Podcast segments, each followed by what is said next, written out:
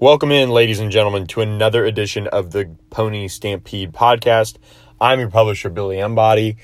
Got a little short one for you to kind of end the uh, back half of the week uh, on the pod today. SMU picks up a big basketball commitment in junior college guard Tyson Jolly. We'll talk a little bit about that and what it means.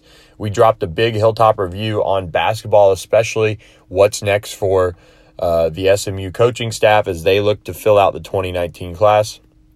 And then we'll have an interview with former SMU linebacker Kyran Mitchell from Pro Day with Phil Mayer. And then you'll hear a little bit from Kadarius Smith, one of SMU's really rapidly improving offensive linemen this spring. He's been one of the breakout stars. So you'll hear from him with Phil as well. So let's jump right in. SMU lands a big junior college transfer in Tyson Jolly, one that's been expected for quite some time.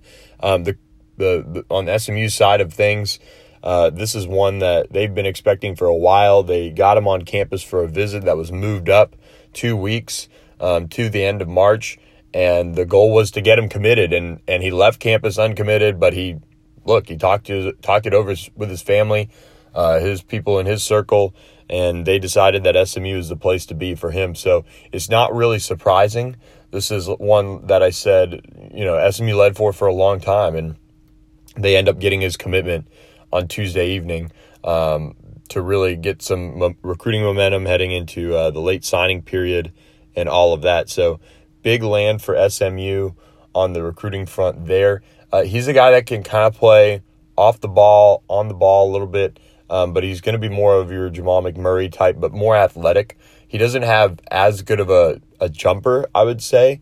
Uh, that's something he needs to develop more of. He's probably a little bit better of an athlete than than McMurray, um, but that's kind of the comparison I was given by a couple people um, as of late. So uh, he's you know on board with the class and now able to to kind of help recruit a little bit as as they look to close with another junior college guy or two. Um, and we have more on that in the Pony Stampede Hilltop Review which we just dropped on the site. It, it runs every Wednesday. Uh, it's kind of a loaded premium content piece that we do with, with tidbits and different stories and things like that that we pick up throughout the week to kind of drop uh, drop in there for you guys. So that's a big one for for SMU to land Tyson Jolly over Oregon State, Wichita State, and and after this dead period and some of these other new coaching hires that would have happened, probably some different names would have come a calling late trying to get in there as well. So big land and Tyson Jolly for SMU. And so what's next? We touched on that in in the Hilltop review that we dropped on Pony Stampede on Wednesday.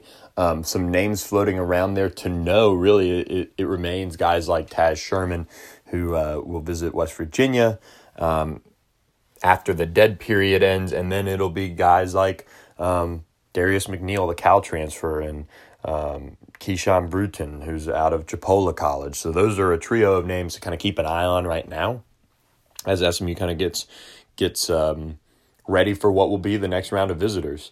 We we also dropped some notes and and kind of some some tidbits a little bit on on kind of what does the roster look like? Is there attrition? What are we hearing on attrition? And and that is again for Pony Stampede subscribers, you can check that out uh, on ponystampede.com. But um, how are they approaching handling potential roster attrition and kind of where do things stand on maybe some potential roster attrition as well?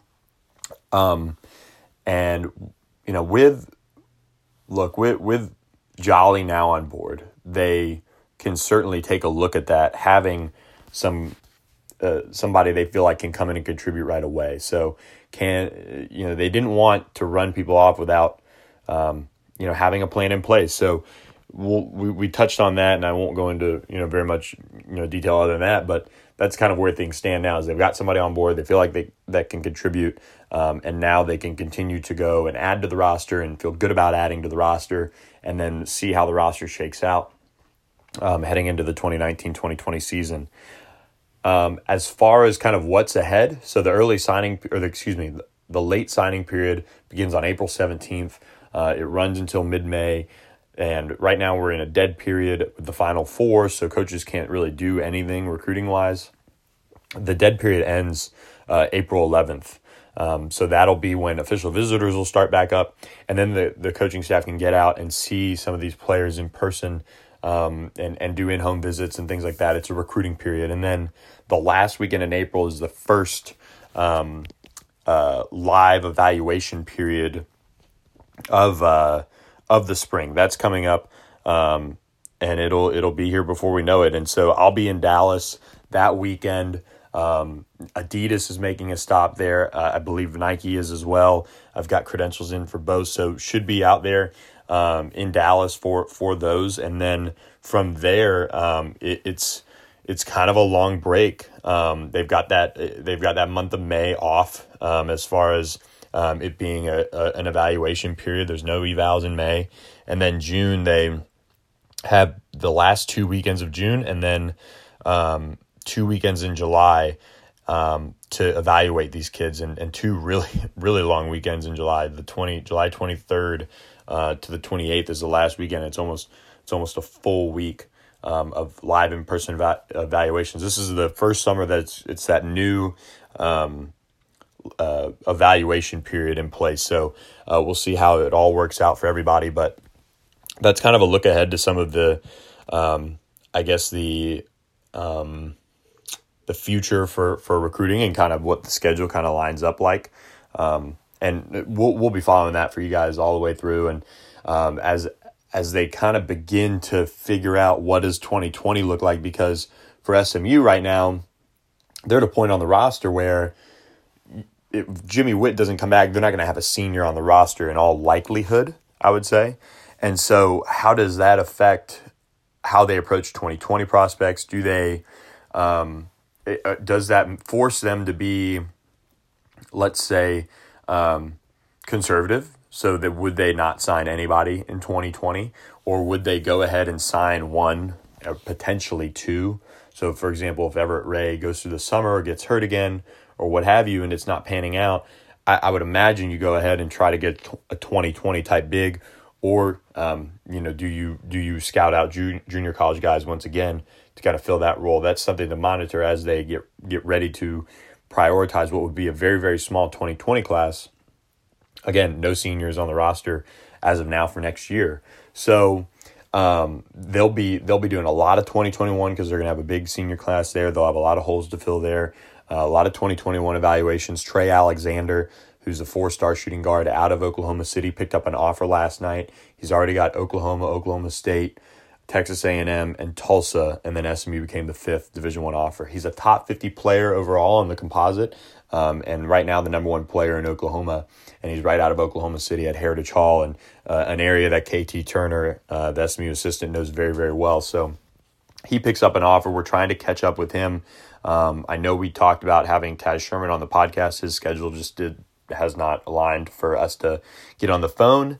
Um, but uh, again, hoping to catch up with him uh, for the podcast um, and for a story on his visit and kind of how things went. So uh, that's where things stand with SMU basketball at this point. Again, we dropped a Hilltop review. There's a lot of good stuff in there um, on kind of where things stand in recruiting. So I encourage you to go check that out um, and and kind of give it a give it a look. Give it a, you know use our seven day trial. Check that out and um, you know get you know, join the conversation. Ask questions about about kind of where things stand with SMU basketball. So with that, we're going to take a quick break from the podcast, and we'll be right back as we transition over to the SMU football side of things.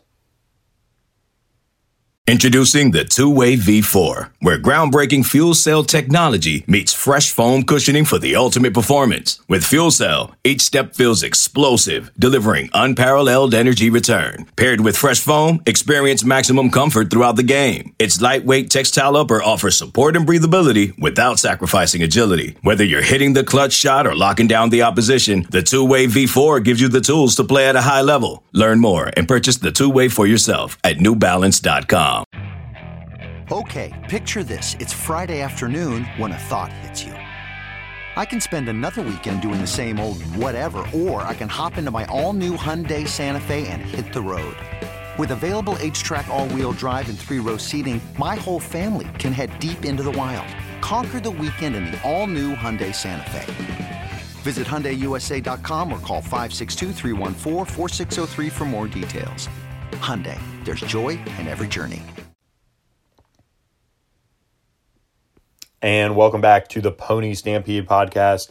Thank you for listening. PonyStampede.com, part of the 24 7 Sports Network. Check us out at PonyStampede.com. I'm Billy Embody. Moving on now to SMU football. We're almost a week away from SMU spring football game.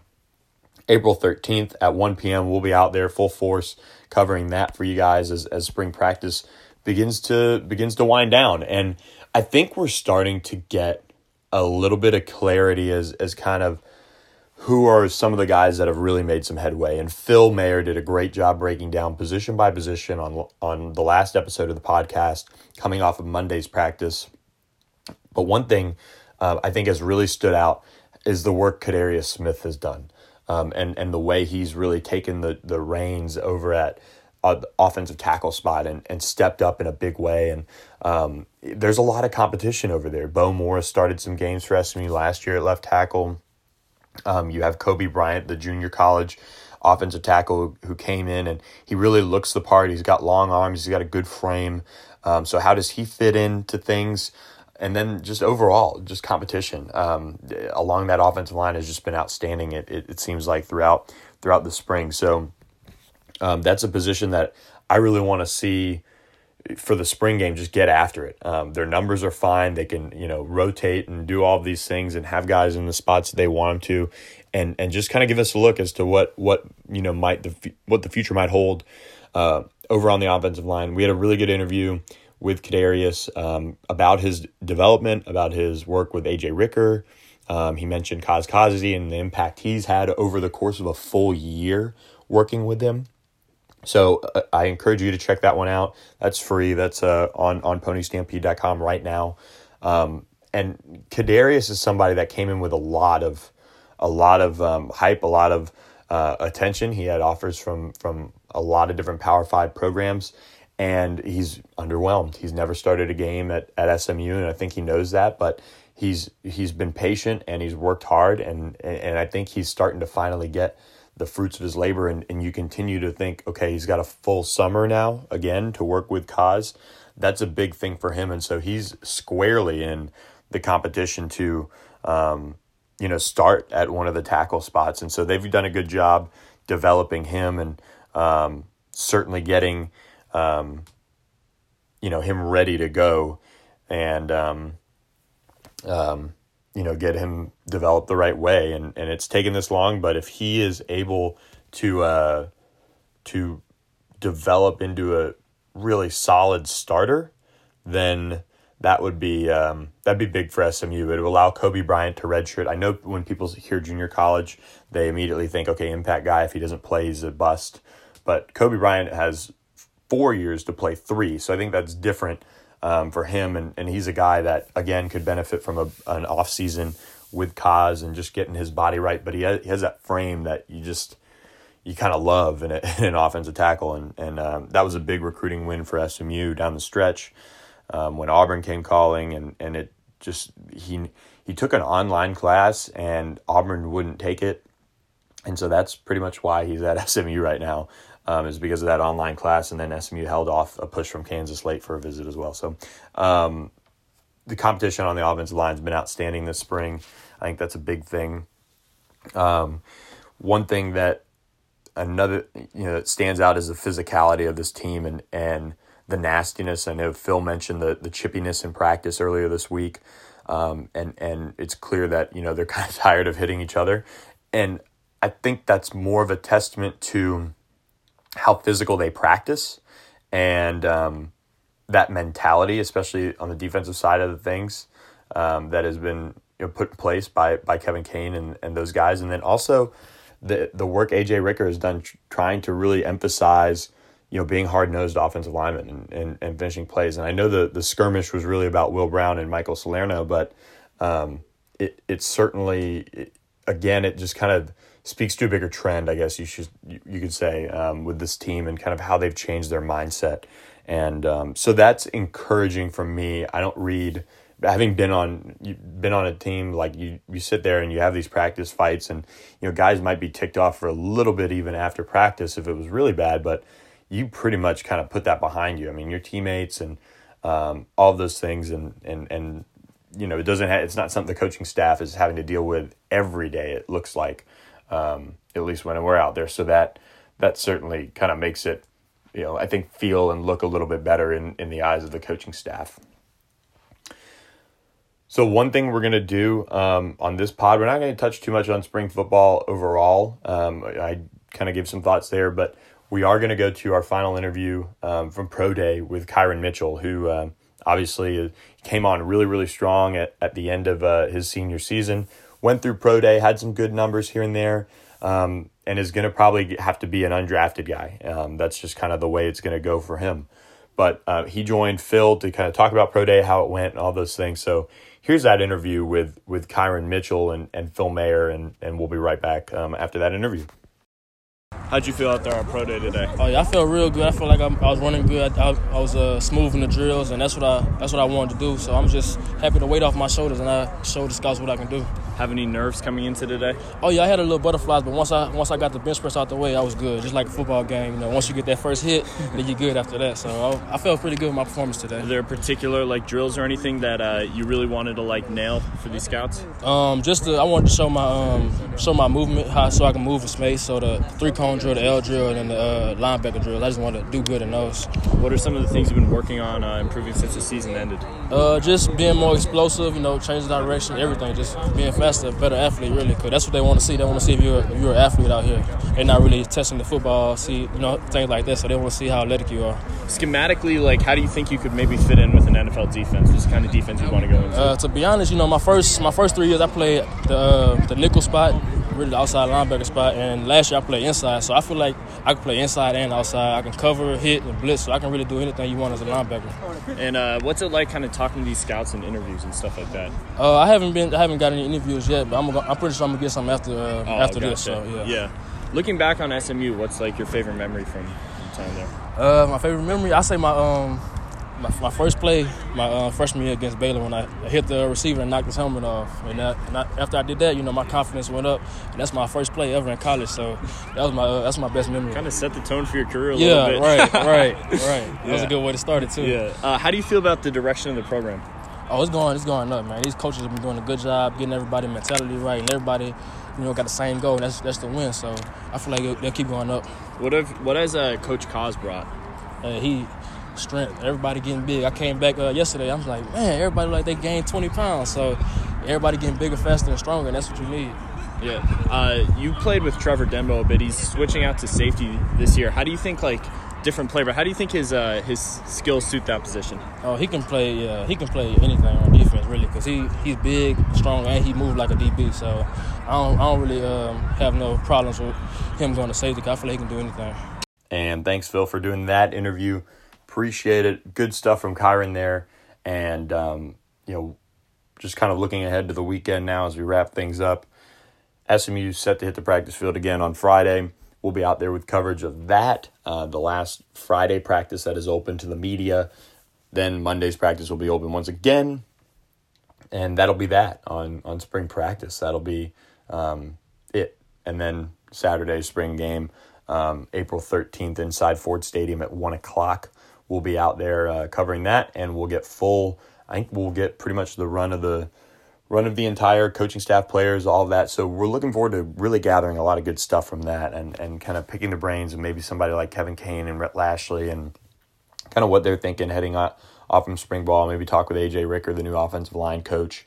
Um, and some of these other players, uh, you know, maybe even who knows? Maybe we'll get lucky and, and get somebody like Terrence Gibson and Roderick Roberson, you know, two uh, the two uh, two of the uh, freshman enrollees and kind of see how their spring went. But um, with that, guys, we're going to wrap up this podcast. So thanks so much for listening.